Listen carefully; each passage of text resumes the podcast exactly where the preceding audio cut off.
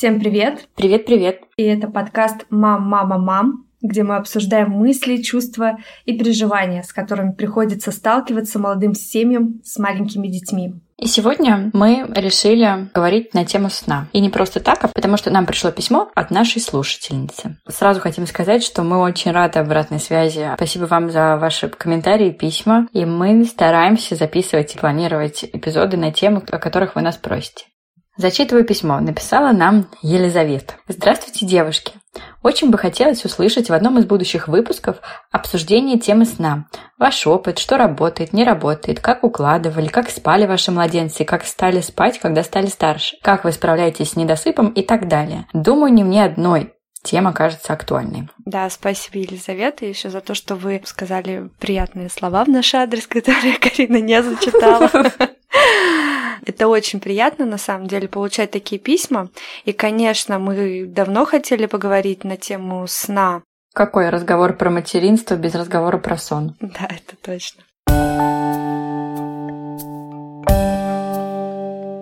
Давай тогда вспомним свои ожидания в беременность, то, как это было на самом деле. Ты что думала, что твой ребенок будет спать сам в отдельной кроватке всю ночь? Нет, я, наверное, ничего такого не ожидала. Я была готова к тому, что это будут ночи возле колыбельки на красивом кресле качалки, где я буду кормить своего ребенка, а потом спокойно укладывать его в кроватку и возвращаться к мужу в теплую постель. Но, как оказалось, все было совершенно иначе. Я а, во время беременности купила книгу Фербера про сон, прочитала ее и думала, что эти знания очень сильно мне помогут. У угу. меня были мысли в голове, что, наверное, у меня-то точно будет все-таки ребенок спать, но также я была готова к тому, что спать я не буду. Ты, кстати, обращалась когда-нибудь к консультантам по сну? Нет, а, я не обращалась, но я читала много блогов консультантов по сну. Я считаю, что достаточно информации они дают, uh но моя подруга, привет, Таня, она слушает каждый наш подкаст и расстраивается, что я не передаю ей привет. Она проходила мастерскую у одного из самых популярных, наверное, консультантов по сну в Инстаграме, но она проходила ее достаточно поздно, когда ее дочке было, по-моему, после года. И она сказала, что если бы она прошла эту мастерскую по сну гораздо раньше, раньше, то, наверное, у нее было бы меньше проблем, потому что она узнала там кучу информации, mm-hmm. все это прорабатывала mm-hmm. и очень довольна.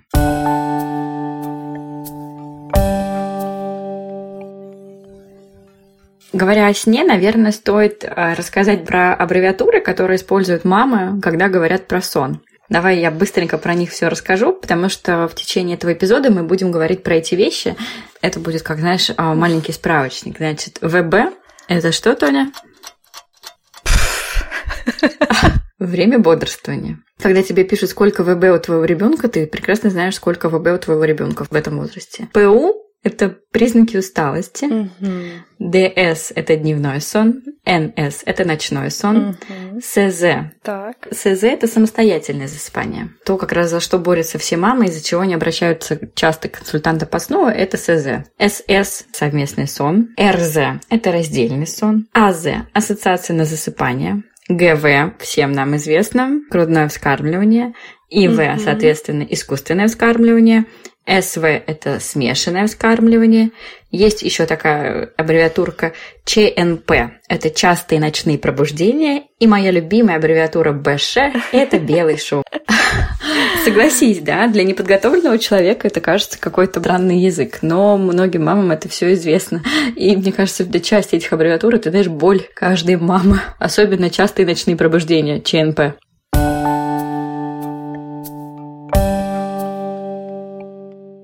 Как в самом начале после рождения спала Олежка? Первый месяц он замечательно спал, наверное, как и все младенцы. И особых проблем в первом месяце у нас не было, кроме там пару раз, может быть, колики были у него, угу. и мы не спали пару ночей, а так в целом первый месяц он хорошо спал. Дети в первый месяц, то есть в первые 28 дней, период новорожденности, у них часто бывает такое, что у них фазы сна уже сменяются без определенного порядка, и у них подряд может идти несколько фаз глубокого сна. Угу. Поэтому, если ребенка ничего не беспокоит, беспокоит, у него не болит живот, нет никаких родовых травм, и правильно соблюдается время бодрствования, то дети, правда, могут спать 20-22 часа в сутки. Угу. Но я точно знаю, что есть у многих проблемы как раз в первый месяц, когда ребенок путает день с ночью. Это угу. очень часто бывает, а ребенок весь день спит, а наступает ночь, и все, начинается, как это говорят, дискотека. Первый месяц очень часто бывает, что днем родители там всячески пытаются развлекать вот этого маленького новорожденного малыша, которому еще ничего не нужно. И у него вследствие появляется эмоциональное перенапряжение, которое выливается в крики по ночам. А чтобы этого всего избежать, нужно соблюдать как раз время бодрствования по возрасту. Сразу заранее надо нам сказать, что есть много таблиц в интернете про время бодрствования по возрасту. И в этом, правда, есть смысл соблюдать плюс-минус хотя бы это время для угу. того, чтобы избежать перегулов. Ну да. А дальше, когда период колик был, как Олежка спал?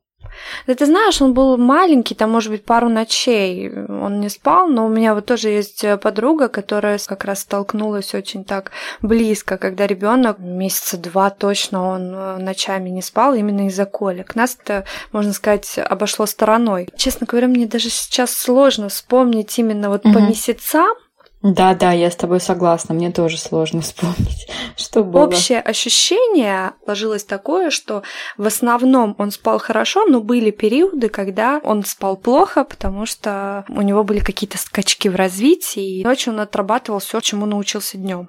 Вспоминая сон Луки в первые три месяца, мне тоже было не на что жаловаться. Он и засыпал сам, и много спал. Да, мы там стали брать его к нам в кровать уже на втором месяце, что только улучшило наш общий сон. Но все было хорошо до четырех месяцев. В четыре угу. месяца как раз у Луки случился первый регресс сна. Ох, и тогда мне показалось, что мой ребенок просто сломался, а, потому что все было хорошо, и тут бац, э, что-то произошло, и он плохо спит, спит мало, часто просыпается, и как раз в возрасте четырех месяцев происходит первый и самый важный регресс сна. Дело в том, что ребенок угу. учится спать по-новому, у него появляются в этот момент фазы быстрого и медленного сна, и циклы появляются. Именно в 4 месяца у ребенка появляются циклы сна по 40 минут. Помню я тогда думала, режим сбился, что мне делать? А сейчас у меня уже есть подруги, про которых uh-huh. я рассказываю, и я им всем говорю, до четырех месяцев никакого режима снов у вас не будет, потому что еще очень беспорядочный сон, нет этих фаз, и ребенок может один день проспать весь день много, а второй день он будет спать мало. И только после четырех месяцев имеет смысл уже делать ребенку режим и учить самостоятельному засыпанию, для кого это важно.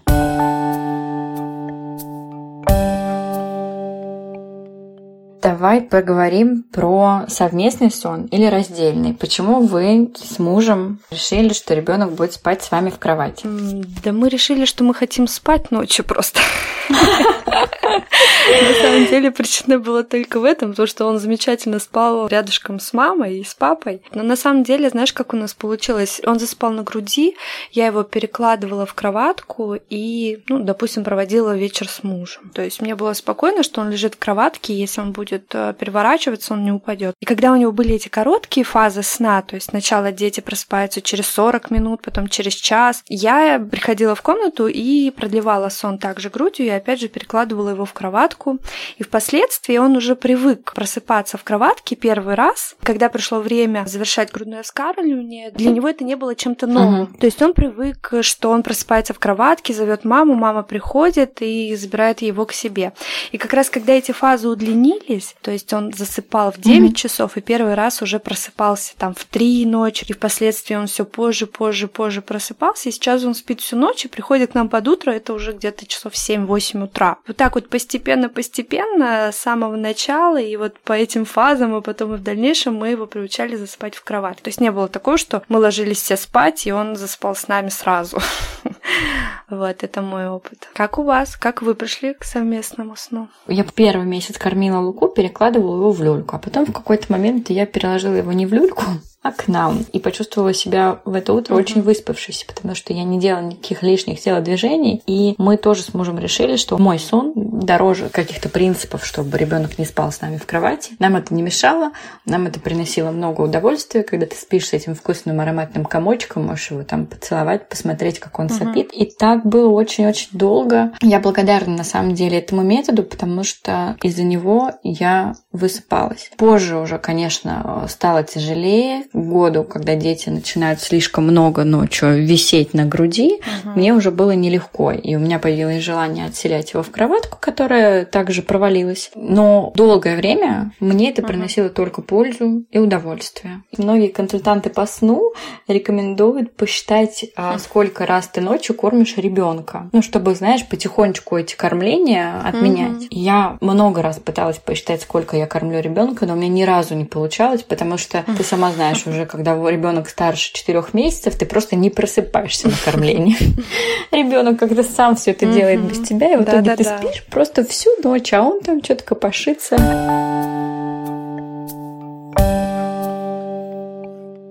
Еще важно сказать про ритуалы перед сном. У нас с рождения был ритуал купания ребенка, проветривание комнаты и включение увлажнителя воздуха. Мне кажется, что это тоже в какой-то степени ему помогало хорошо спать и засыпать. Ты права, ритуалы — это очень-очень угу. важно для каждого ребенка, потому что, в принципе, детям важна предсказуемость. Ну, в таких да. условиях они чувствуют себя спокойно. У меня тоже и сейчас есть ритуалы, и ритуалы всегда были, но единственное, что они менялись в зависимости от возраста, от ситуации. А когда Лука был маленький, и он спал на груди, мне тоже было достаточно его искупать. Мы выключали свет, я мазала его молочком, угу. и он засыпал на груди, при этом я ему пела песню. Сейчас у нас тоже такой ритуал, очень похож на твой. Мы проветриваем комнату, комнату, идем купаться по какому-то, проветриваться, мы приходим, включаем увлажнитель для воздуха, а надеваем пижамку обязательно, mm-hmm. потом мы задуваем свечку, у нас есть свеча специальная, я ее везде с собой вожу, так ребенок точно понимает, что он идет спать, мы задуваем свечку,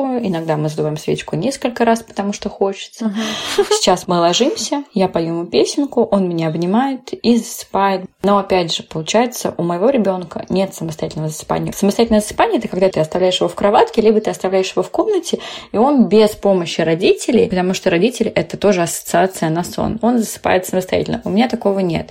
Но мне это и не надо. Мне очень нравится наш ритуал, мне нравится с ним обниматься, мне нравится смотреть, как он засыпает. Я угу. довольна тем, как он сейчас засыпает и днем, и ночью. Днем все гораздо проще. Угу. Мы просто читаем книжки, мы дочитали книжки, потом я обнимаю его, глажу по спинке, и все, он засыпает. Но ритуалы — это правда очень важно, потому что даже консультанты по сну всегда, что они первое говорят, это вначале наладить режим дня и режим время бодрствования, потом сделать ритуал на сон, чтобы ребенок угу. знал, что сейчас вы от него будете хотеть. Ну да. Я даже когда вспоминаю период, когда у меня ребенок был на грудном вскармливании, я думала, а как же вообще он будет у меня засыпать, когда мы его завершим? Я не представляла, потому что он с рождения до полутора лет засыпал исключительно на груди. В моем случае угу. это оказалось не так уж и сложно. И мне буквально хватило трех дней, чтобы ребенок сразу причем отселился в отдельную комнату от нас и засыпал уже там не самостоятельно, конечно, потому что я его все равно спящим переносила туда. И когда он просыпался в своей комнате, мы его уже не забирали к себе в кровать, а пытались как-то продлить ему сон, э, находясь в его комнате. Я к тому, что не было ничего страшного в том, что полтора года у моего ребенка была ассоциация сон-грудь. Ты знаешь, сейчас очень много про это пишешь, что... Ну да, что это одна из вредных ассоциаций, так же, как и качание.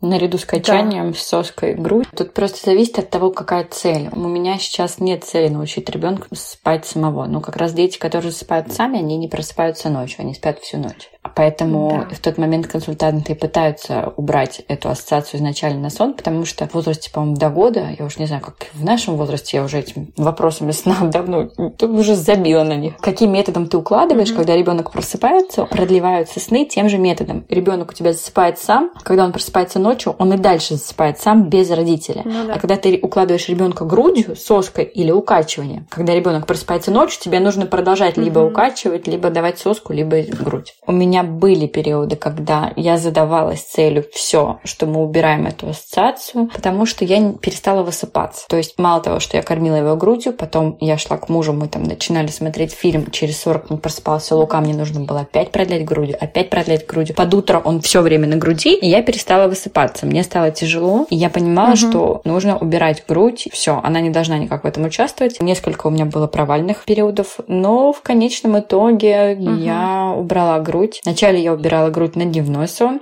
Хотя все консультанты рекомендуют в такие моменты делать все с ночного сна, потому что в ночь он больше хочет спать, у него уже мелатонин, э, гормон сна начинает действовать. Но я всегда иду против правил, я начала с дневного сна, я убрала грудь на дневной Ты сон. знаешь, мне кажется, тут еще очень много зависит от темперамента ребенка и от настроения мамы. Согласна с тобой. Я еще вспомнила, как у меня был период, когда я тоже пыталась переложить Луку в кроватку, в детскую. Чудесное угу. время, когда я кучу времени проводила в детской кроватке, потому что он ни в какую не спал без меня. И я ложилась с ним вместе в его кроватку, он засыпал, я угу. вылезала. Я столько времени своей жизни провела в детской кроватке. И все мои знакомые, когда узнавали, как, как ты там умещалась. Но надо сказать, что я достаточно миниатюрная, у меня невысокий рост. Кроватка меня всегда выдерживала. А еще, пока я вспомнила, ты вот сказала про то, что очень важен настрой мамы. Я много раз на себе убеждалась, как только я точно для себя решаю все, с сегодняшнего дня ребенок засыпает без груди. И когда я в этом не сомневаюсь, у меня все получалось. Как только я не хотела, или у меня были какие-то сомнения, или куча отговорок, и сомнения в моей голове, надо мне это или нет. Ребенок чувствовал, что мама еще такая податливая, и нифига не соглашался на все на это. Поэтому ты права, настроение мамы, именно настрой угу. на благополучный результат, мне кажется, это 50% успеха. Да, это я тоже замечаю. Если я приняла какое-то решение, так, Олег, сейчас мы идем ложиться спать. Ну, был у нас недавно период, когда он решил вдруг отказаться от дневного сна. И я, знаешь, я поняла, что я взрослый человек, я должна брать эту ситуацию в свои руки. И когда я прям уверенным тоном, очень достаточно строго сказала, Олег, мы сейчас идем спать, и мы спим, то ребенок почему-то сразу же послушался, и больше таких проблем не возникало. Как только они чувствуют какую-то слабину, да, все, да. сразу. Ну, то есть, резюмируя, нужно сказать, что наши с Тони дети самостоятельно не засыпают до сих пор. Да. У меня иногда получается по методу стула его уложить, но все равно, если угу. говорить про самостоятельное засыпание, когда родители вообще исключаются из этого процесса, а ребенок один в комнате засыпает, то, конечно, такого у нас еще не происходит.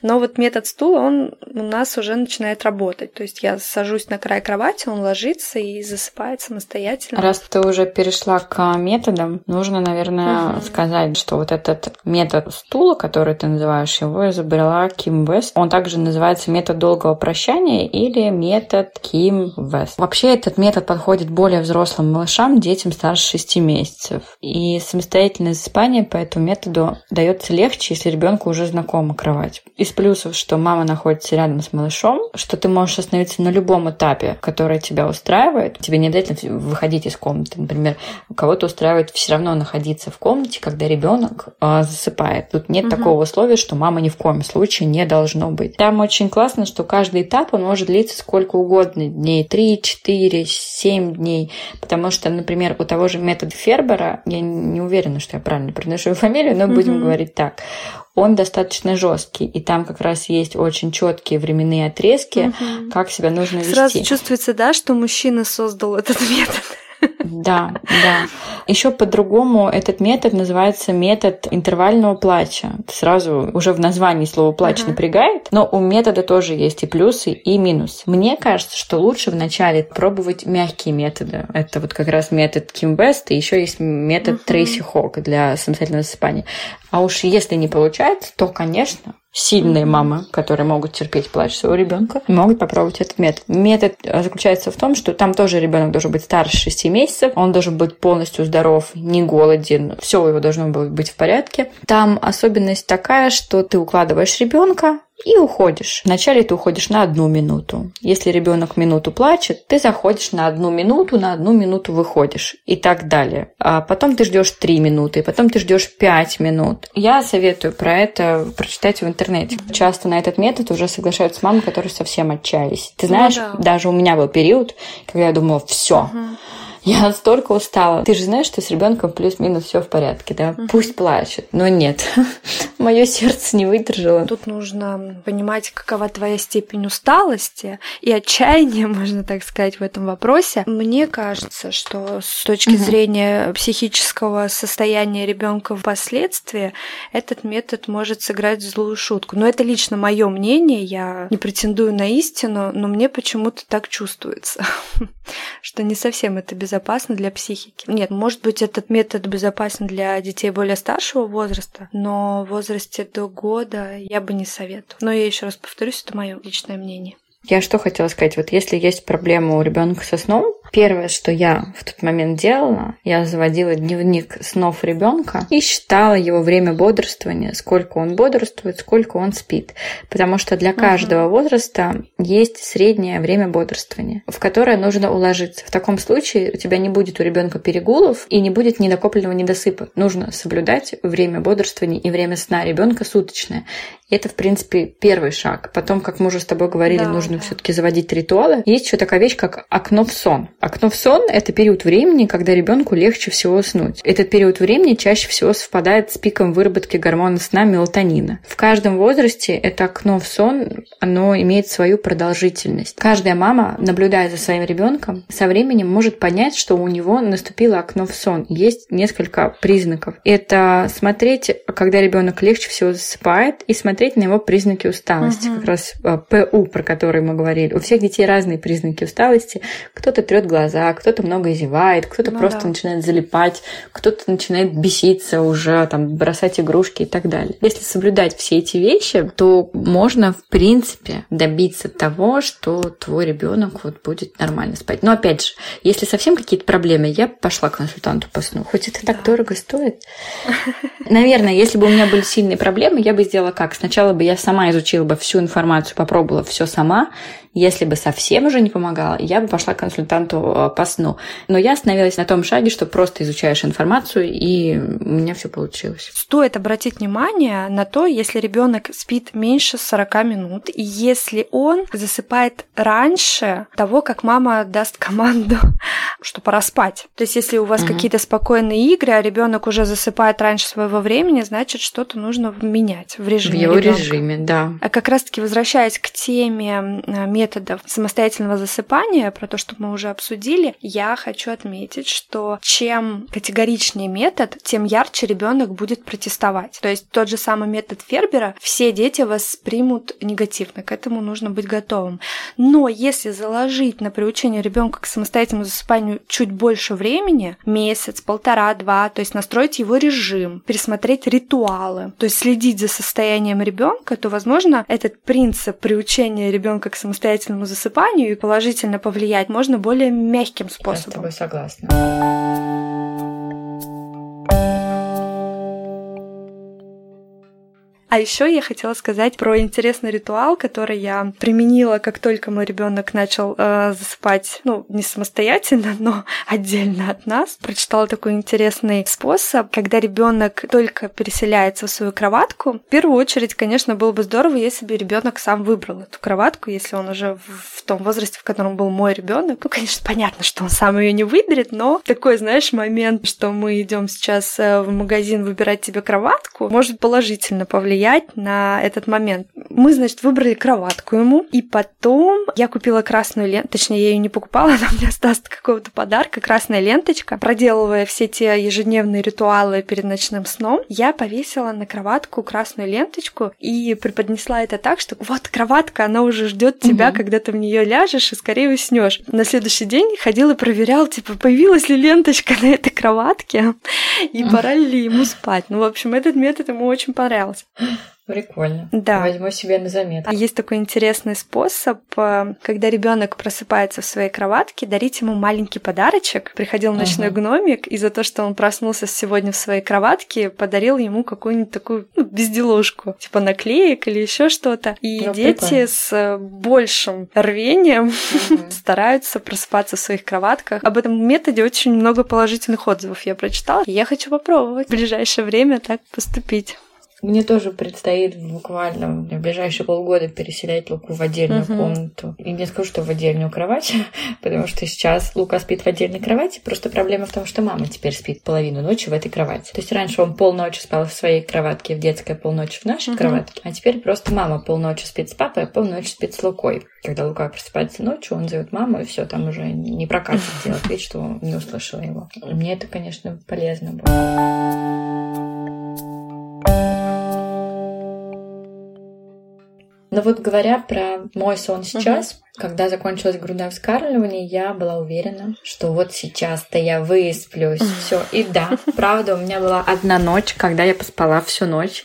Кстати, по-моему, даже как-то мы с тобой записывали эпизод, и это было вот в это время. Но Мгм. потом все прекратилось. Сейчас Лука просыпается. В лучшем случае, если у него хорошая ночь, то пару раз. А в худшем случае, это если Мгм. что-то какой-то эмоциональный день, или мы были в путешествии или в гостях, он будет очень много раз просыпаться, называть маму, а ему нужно меня чувствовать, ему нужно меня обнимать, тогда он спать дальше. Плюс сейчас у нас еще иногда он может раз за Мгм. ночь на горшочек сходить, поэтому я пока не высыпаюсь.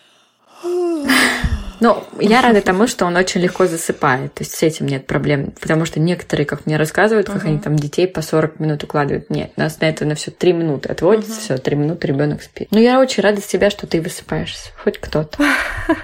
Ну, ты не высыпаешься по другим причинам, наверное, потому что вот мы сейчас записываем подкаст. Сколько сейчас у А у тебя? меня три часа ночи, да. У тебя 3 часа ночи, да.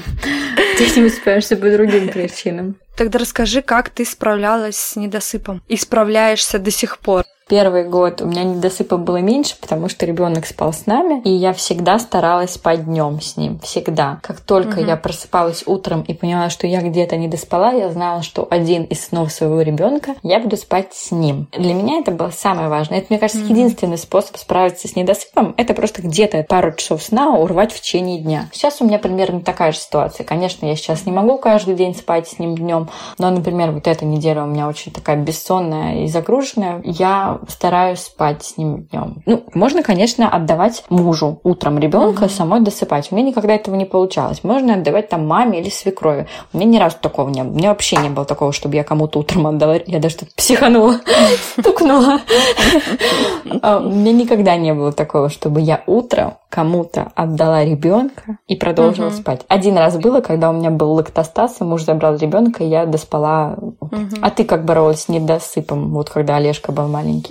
Ты знаешь, у нас тоже не было никакой помощи с мужем, и мы в равной степени не высыпались с ним. Метод действительно один — это спать с ребенком днем. Мы спали при любой возможности, когда у нас она выпадала в выходные дни. В будни, конечно, это реже получалось, потому что у каждого свои обязанности, Так, работа подожди, и так подожди, далее. у меня к тебе сразу встречный вопрос. А что, Вова каждый раз просыпался на каждый сон в каждую ночь? Ну, он спал с нами же.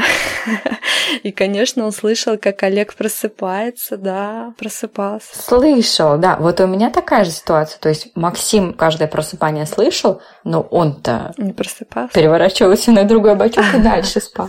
И когда у меня были ночи, когда я просыпалась, я говорю, блин, я всю ночь не спала. И Максим говорит, блин, ну я тоже много просыпался, мне всегда хотелось его чем-нибудь стукнуть. Мы с тобой знаешь, про что не рассказали? Про бессонные ночи-то. Представляешь, мы Да, говорим про сон. расскажем. У меня, например, бессонные ночи были, когда у Луки лезли зубы. Первый раз это было, когда у него лезли верхние зубы. У меня было две бессонных ночи, потому что мне нужно было каждые 40 минут вставать. Ему помогало только, если я держала его на руках на весу. То есть ему не помогала ни грудь, ничего. Я просто должна была стоять с ним, держа его на руках. Не качать, не шипеть, не гладить, ничего. Просто стоять. Ну и потом, конечно, отдельные это клыки. Там у меня и дни, и ночи были. Да, у меня тоже, когда зубы, и когда впоследствии того, что зубы лезли, появлялись сопли, я спала сидя с ним, потому что Вот он да. Он просто не мог спать на спине, и мы вот так вот с ним полусидя. Не знаю, сном это было тяжело назвать, но вот как-то выживали в этот период. Конечно, период зубов самый тяжелый.